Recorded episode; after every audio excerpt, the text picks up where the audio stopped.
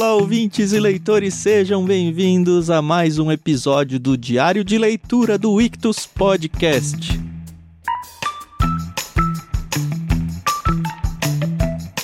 Eu sou Thiago André Monteiro, @vulgotang, e estou aqui com a minha grande amiga Carol pra gente começar mais um livro com vocês. Isso mesmo, vamos começar Os Irmãos Karamazov, de Fiódor Dostoiévski.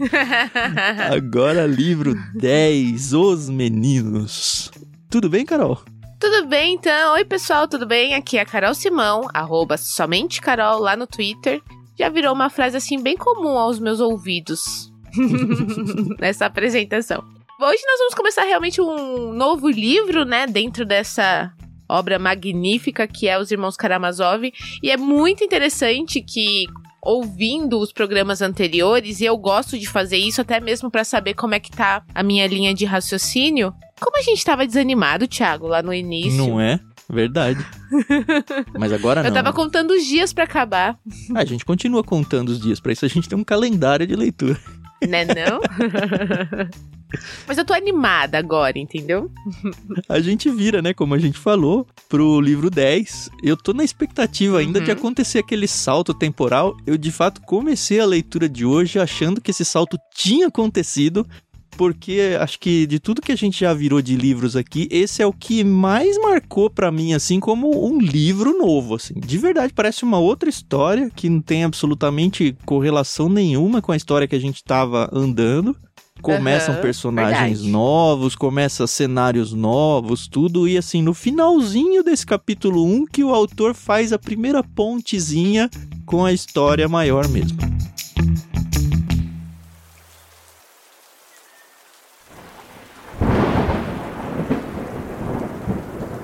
Então, primeiro capítulo, como o Thiago falou, já aparece aí novos personagens. A gente vai conhecer o Kolia Krasotkin, não sei se é assim que pronuncia. A gente não sabe como pronuncia o nome de ninguém aqui, Carol, a gente só vai. É, verdade.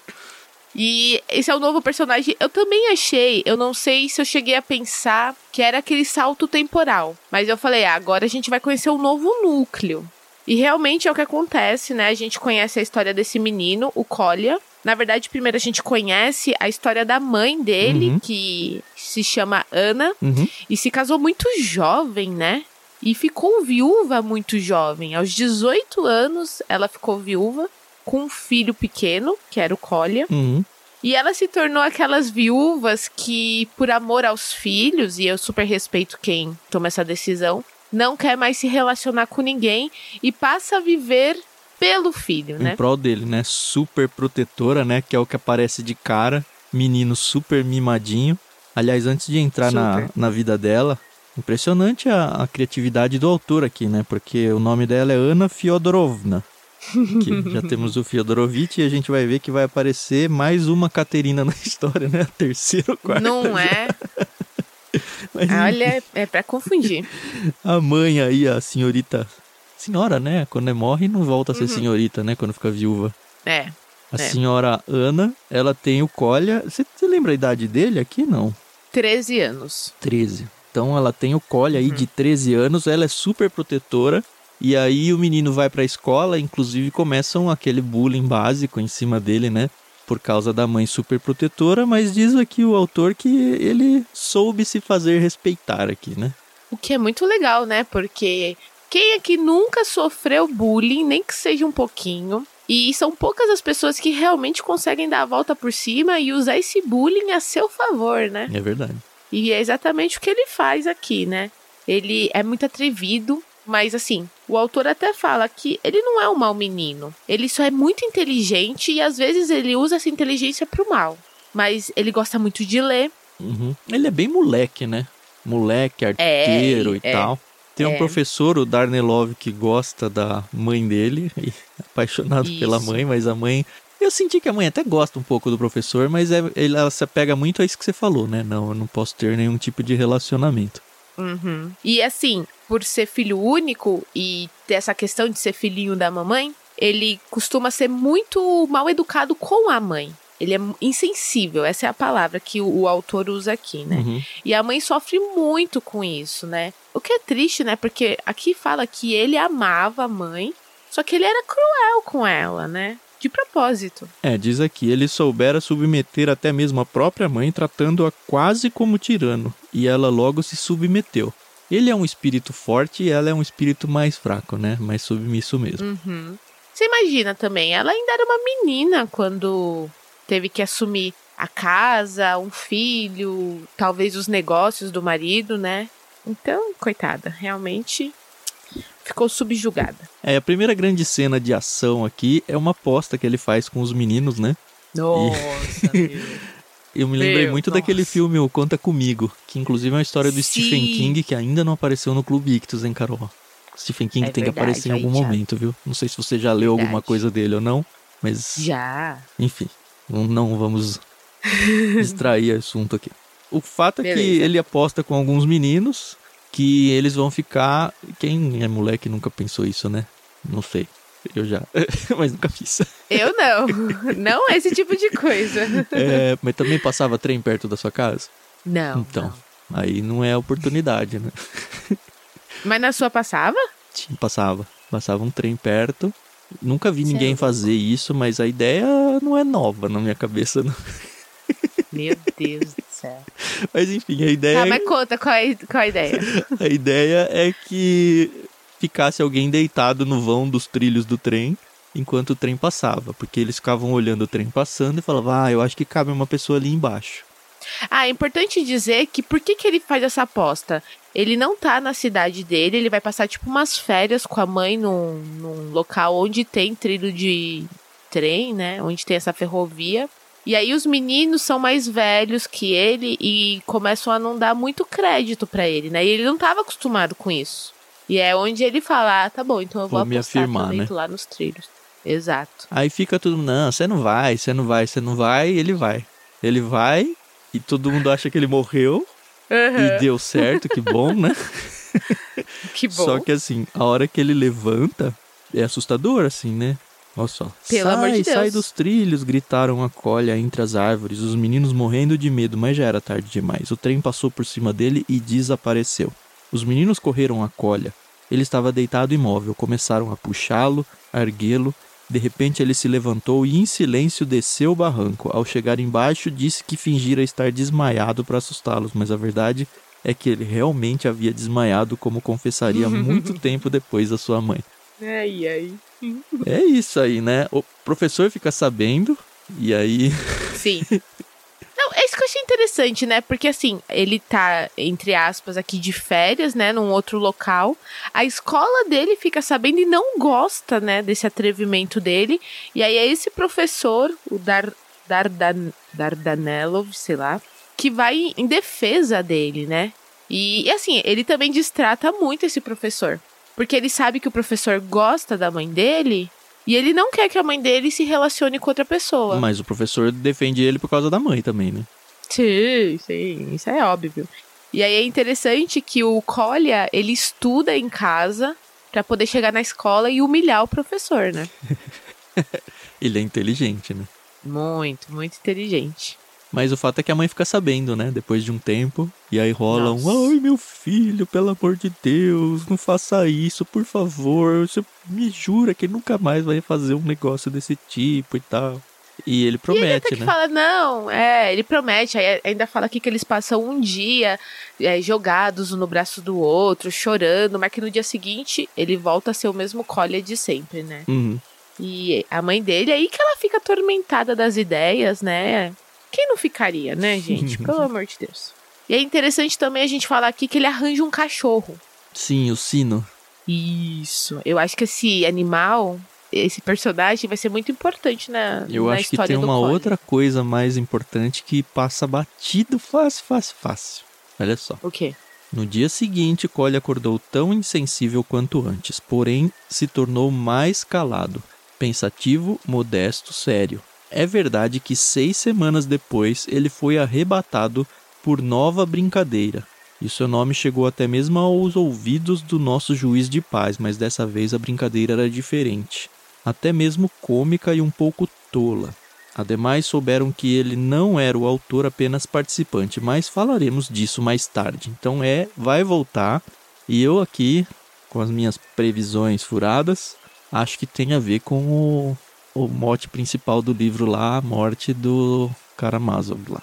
Mas isso daqui, essa história, ela já se passou depois da morte do... Não sei, então, porque... do Fiódor. É 6 semanas depois desse acontecimento do trem, né? Uma coisa interessante que, pra quem tem um livro de outra edição, lembra que eu ouço esse livro enquanto eu leio, né? E eu acabo vendo muitas diferenças. Nessa edição que nós enviamos da Martin Claret, nós começamos a ler a 4ª parte, livro 10, Os Meninos, né? Na edição que eu ouço, é diferente. E eu já tomei o senhor spoiler por causa disso. Porque como não diferente? É esse o nome do... Ah, o nome do capítulo. O nome do capítulo. Ah, então não conta pra gente. E aí não. Eu não quero falar aqui pro pessoal... Depois eu falo em off, talvez, pro Thiago, não se ele quiser saber. É que você também tem essa edição. Qualquer coisa mas você dá uma olhadinha. Mas eu não preciso abrir ela, né? Pra que eu vou ganhar um spoiler, né? Não é não? É um spoiler bom, de algo que a gente não leu hoje ainda, é isso? É. Ah, que lástima. Pois é. Martin Claret acho que foi mais feliz nesse caso aqui, porque realmente não dá nenhuma palhinha do que vai acontecer lá na frente. Mas tá bom. Isso que o Thiago falou é importante, e o Dostoiévski, ele adora fazer isso, né? Ele conta um negocinho... E larga, não, mas pera. É, daqui a pouco a gente vai falar disso. E esse daqui a pouco, até hoje, eu quero saber o que o Ivan tá fazendo. Ah, ele falou isso em algum momento? Ele falou que ele ia contar. Ele falou, mas... Pra ser um clássico desse tamanho, ele não pode deixar a ponta solta, né? Vamos acreditar. É verdade. E quando a gente mandou esse livro no clube lá do Peixe Grande, eu não sei se você lembra, a arte do selo que a gente manda no card era os rascunhos da lógica escrita pelo Dostoiévski nesse livro. Que era um monte de rabisco com flechinha pra lá, flechinha pra cá. Então, com certeza, tá tudo planejado. Oh, não duvido. Ó, que mão, hein, pra não se perder nisso daí, hein? Desse tamanho, quantos meses ele ficou escrevendo isso, né? Eu queria saber em quanto tempo ele escreveu esse livro. Porque a gente sabe que muitas histórias, elas vêm de muitos anos, de pesquisa, de vida. Mas algumas histórias surgem na nossa cabeça e a gente põe no papel, né? Uhum. Na nossa cabeça, eu tô falando dos autores, eu não tô me pondo nessa, tá? Não sei. Pra ter um enredo desse tamanho, assim, amarradinho, ó... A pessoa tem que viver e respirar isso aqui o tempo todo, né? É, ele estava preso, né? Ele teve tempo. Coitado. E o capítulo encerra, então, falando quem é o Kolia, né? É legal o jeito que o autor coloca, né? Aliás, esqueci de contar que o Kolia Krasotkin era o menino a quem o pequeno Iliútia, filho do capitão reformado Snegiryov, que o leitor já conhece, tinha ferido a coxa com um canivete ao defender seu pai, que os escolares chamavam de boneco de pano. E aí você fala, ah, tava lá na galera esse moleque aí.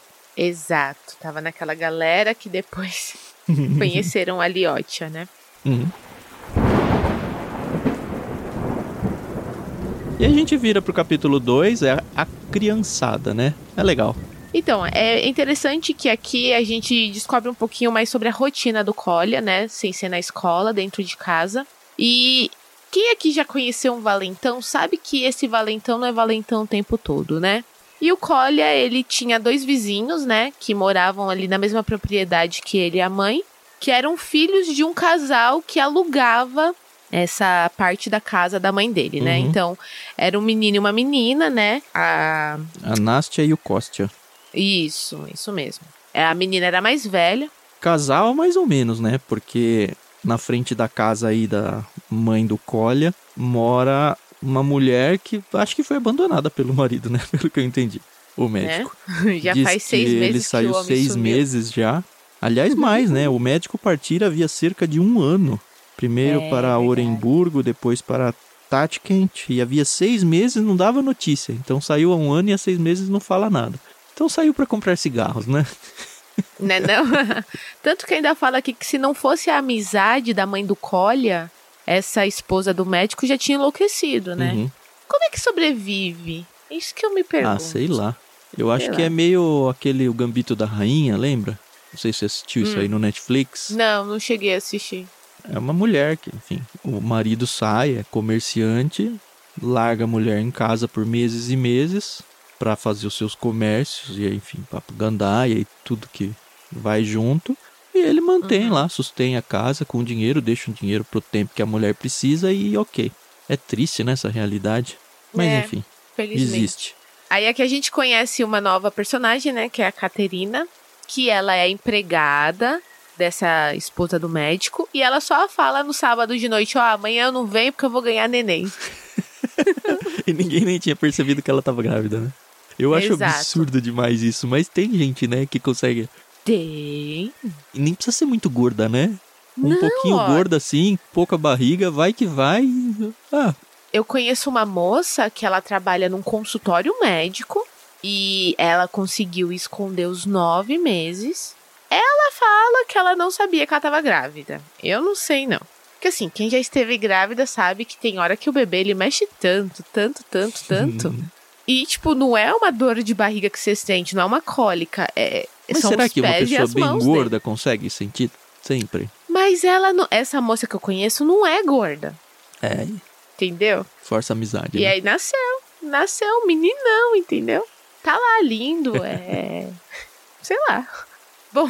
Não, ela sai pra ter filho, vai a mulher, isso. Vai a... Aliás, a Agáfia não vai pra isso, né? Ela sai depois pra ir no mercado... que é a empregada, mas o fato é que sobra pro Kolia cuidar dos 2 meninos ali, menino e menina, né, a Nástia e o Kostia, enquanto tá todo mundo correndo atrás do bebê que vai nascer aí da nova Caterina da história. Isso. E ele gosta das crianças, só que ele tem um compromisso. Então ele fala, putz, eu tenho um compromisso 11 horas da manhã, ninguém chega, o que eu vou fazer... E assim, fala que ele é super bonzinho com as crianças, que ele é super engraçado, que ele sempre cuida super bem delas, que as crianças gostam dele, né?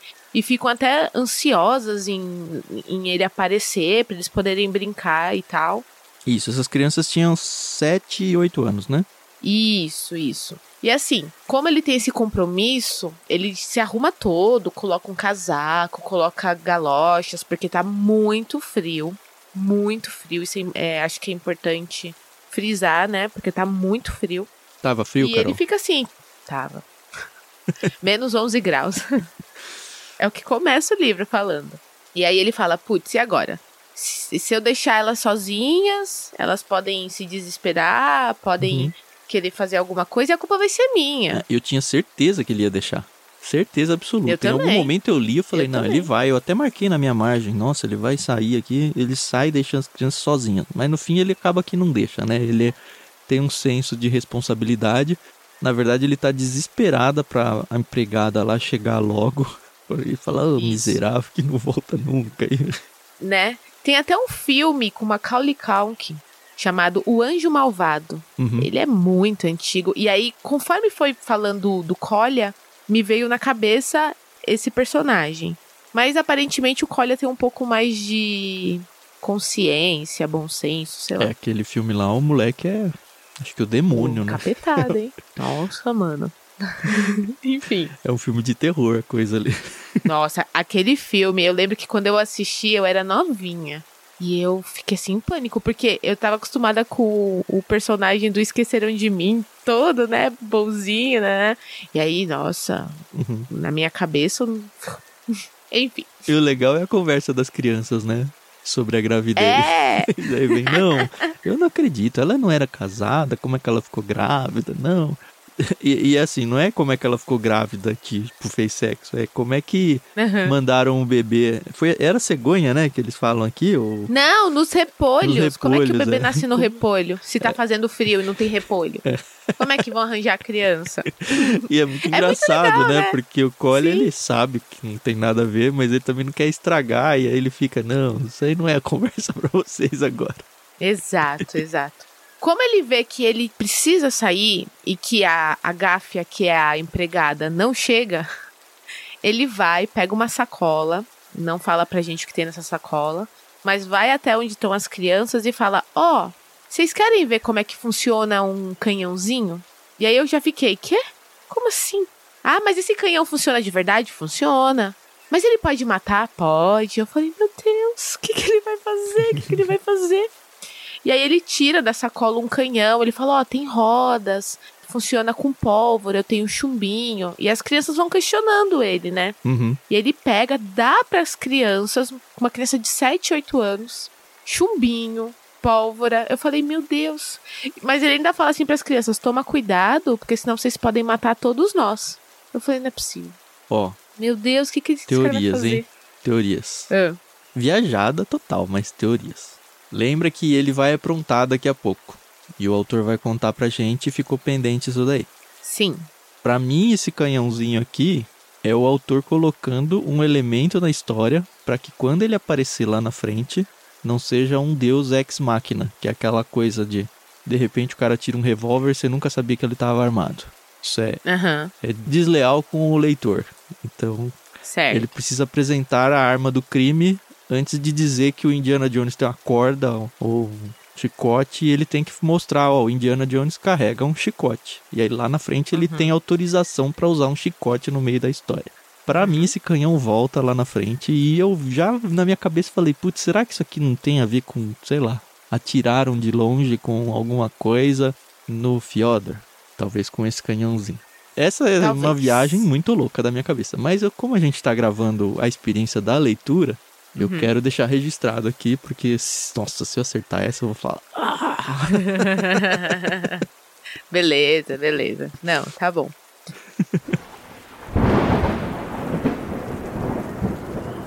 Como a gente falou, ele tem esse cachorro, né, chamado Sino, que é um cachorro que ele arranjou na rua, e o cachorro é todo ferrado, né, cego de um olho, tem uma orelha também toda machucada, mas o cachorro gosta muito do Kolia, e o Kolia ensina alguns truques pra esse cachorro, né, e as crianças ficam o tempo todo, faz ele fingir de morto, faz não sei o que, papapi, papapá, e ele meio com pressa, não dá muita atenção, mas acaba cedendo, né.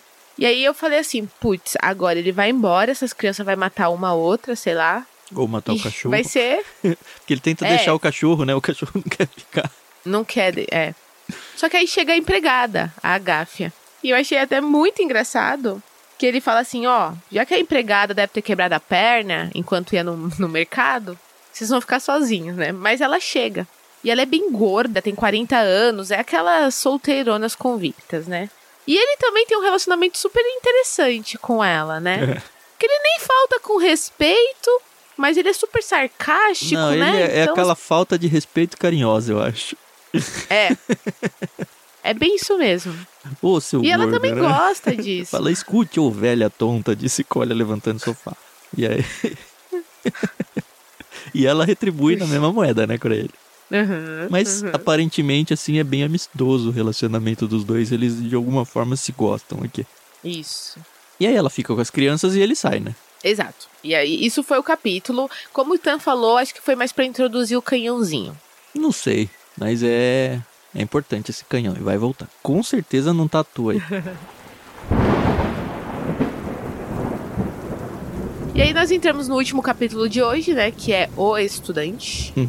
E aí a gente vai agora acompanhar o Kolia nesse compromisso dele, né? Ele tinha um amigo dele que é o Smurov, era um aluno da classe preparatória, pelo que eu entendi aqui era um aluno mais rico, né? Uma criança mais rica, e que o pai dele não gostava do Kolia e falou que ele não podia andar junto com o Kolia, então eles estão andando juntos, escondido. E eles tinham marcado para as 11 horas, mas já era meio-dia. E aí o Smurov, ele reclama, né? Pô, você tá atrasado. Aí ele, eu tive os meus motivos. Não vão açoitá-lo porque você está comigo? E aí o menino fala, por que me açoitam? Também deve ser outro filhinho da mamãe, né? Aí pergunta se o cachorro tá com ele, tá comigo sim, papapi. E aí eu não entendi aqui, né? Se fosse o besourinho. E aí eu fiquei aqui, o besourinho, pelo visto, é outro cachorro que desapareceu. Mas que esse besourinho era de quem? Que eu não entendi. Eu acho que era do menininho rico aí. Mas também não deram muita bola pro tal do besourinho, não. Só acho que foi um blá da história aqui. Porque pelo que eu entendi, o besourinho é do Iliútia. Que é do menino lá do... pode ser. É verdade. Capitão. O Iliútia é o menininho do capitão. E a gente descobre que ele tá morrendo de tuberculose. Tá inconsciente. Aliás, ele tá consciente agora, mas respira muito mal. E os dois se juntaram pra ir visitar. Aparentemente, o Iliútia meio que fomentou entre os meninos de fazerem eles irem aos poucos e visitar o menino, porque o menino tá nas últimas e tal. E é interessante que o Kolia, ele meio que... Ele quer ir, mas ele não quer dar a entender de que ele foi convencido pelo Iliútia de que ele quer ir. Então ele fala, não, eu vou quando eu achar que eu tenho que ir, não quando esse cara aí falar que eu tenho que ir. E pelo que eu entendi, ele é meio que um dos últimos que tá indo. E o amigo dele, o Smurov, ele fala, não, ele gostou tanto de ver os outros meninos e tal. Lembra que eles brigaram, né? Um tacou pedra no outro e tudo. Meteu canivete na coxa dele, né? Uhum. O Iliútia machucou o Kolia. Uhum. Mas é interessante aqui que essa parte que você falou, né? Ninguém está bancando sentimental, o menino tá falando pro Kolia. Até você mesmo está indo fazer as pazes com o Iliútia. E aí ele fala, fazer as pazes? Que palavras esquisitas. Aliás, não deixo ninguém julgar as minhas ações. Então, ele não quer dar o braço a torcer e tal. E ele até critica o Aliotia, porque aqui ele fala... Eu não lembro em que parte que ele fala, mas ele fala assim... Pô, com tudo que tá acontecendo com o irmão dele, ele vai vir aqui cuidar de um menino que tá morrendo? É por isso que eu acho que já aconteceu o assassinato. Ah, tá. É verdade. Bom, o canhão pode ter aparecido antes e só tava na mão dele. Tá bom. Exato. Mas, tem um detalhe que no começo da página 597 aí, que também não pode passar batido, tá? Que me deu até uma assustada, né? Eu até marquei, de onde veio essa, né? Quando ele tá falando que o menino tá doente e tal, ele fala, ele não vai viver mais de uma semana. Herzenstube, que é o médico, né? Vem vê-lo. Agora eles estão ricos de novo. Tem muito dinheiro. Lembra que eles estavam super miseráveis. Da onde chegou esse dinheiro aí? Não sei, mas vamos pontuar que... chegou, de alguma forma. Eu não tinha prestado atenção nisso. A família dele era super pobre lá. Pode ser que ele tenha aceitado aqueles... Não lembro se era 300, 500 rublos, lembra? Que ele recusou. Sei lá de onde veio, mas veio. O Aliotia tinha certeza que ele ia aceitar, lembra? Ele até fala, Sim. Foi um sucesso a conversa, porque agora ele já não cai na honra dele mais. Não vai ser desonrado porque ele recusou. Agora ele tá pronto pra aceitar o dinheiro. Não mostrou ele aceitando ainda, mas pode ser que tenha sido daí. Verdade. E a partir daqui, a gente não vai ter muito mais, muitas novidades na história. A gente vai ver, na verdade, eles se encaminhando para a casa do Iliútia. E durante esse trajeto, o Kolia enchendo as pacovas das pessoas. De um monte de gente. Mas, eu achei texto demais para ser desperdiçado, tá? Primeiro, vai ter o salto temporal. Então, esse menino, na história lá na frente, vai estar adulto já. Certo? Ele já é apresentado numa conversa aqui com o amigo dele. Ele fala que ele é socialista. E o Smurov até pergunta, o que quer dizer socialista? É quando todos são iguais, todos os bens pertencem a todos em comum e tal. Isso pode ser uma dica de quem ele vai ser no futuro. O Kolia. Um líder de alguma coisa, não sei. Certo? Ele tem muito essa questão. Ele lida bem com as pessoas, como você falou, e ele fica tirando sarro de todo mundo. Primeiro aparece um camponês meio esquisito, e aí eles falam, vamos tirar sarro dele lá. E aí rola uma conversa, até bem interessante, porque ele meio que não consegue tirar sarro do cara, porque o cara leva ele na boa também. Mas tem um negócio que o cara fala, aposto que você é estudante. Estudante. Então eles o açoitam. E aí ele fala, não, açoita assim, dói, não dói e tal. E aí o Smurov questiona, ele fala, por que você falou que eles açoitam a gente se na verdade a gente não é açoitado? E ele responde, era preciso consolá-lo. A gente precisa saber falar com o povo, ele fala uma hora, né? E aí ele fala, pensa só, o camponês imagina que chicoteia um aluno e que ele deve ser chicoteado. O que seria um aluno que não é chicoteado? Então de repente eu vou lhe dizer que nós não somos chicoteados? Ele ficaria triste.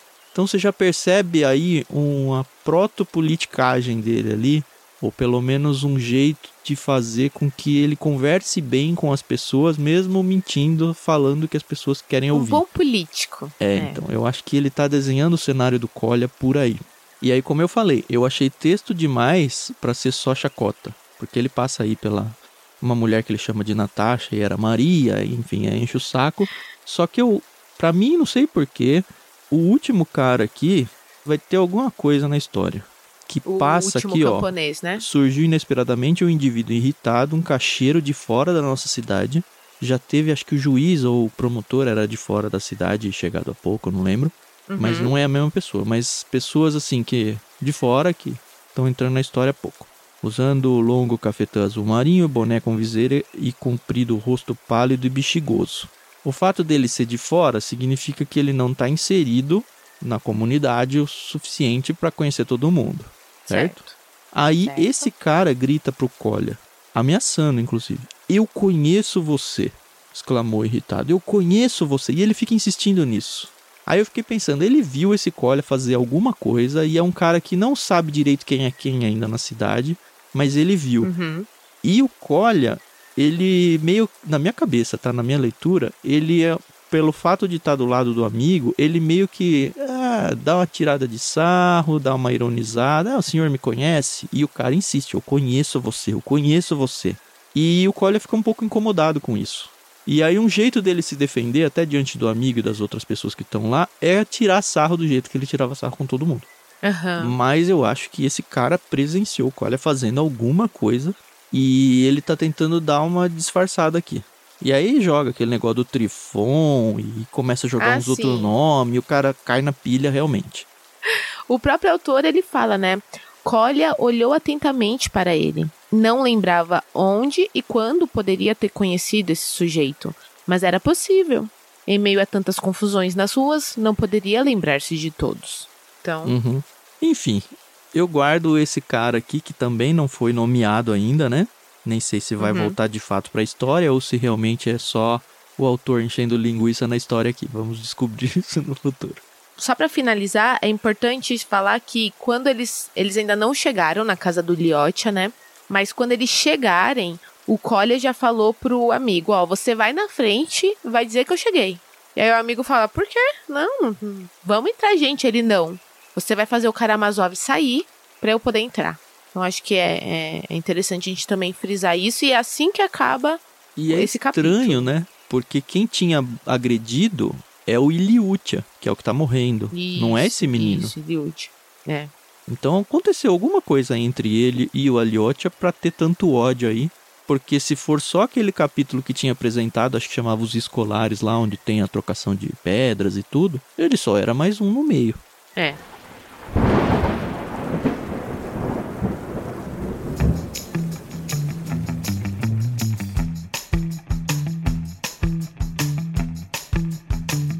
Beleza, vamos ver o que vem por aí.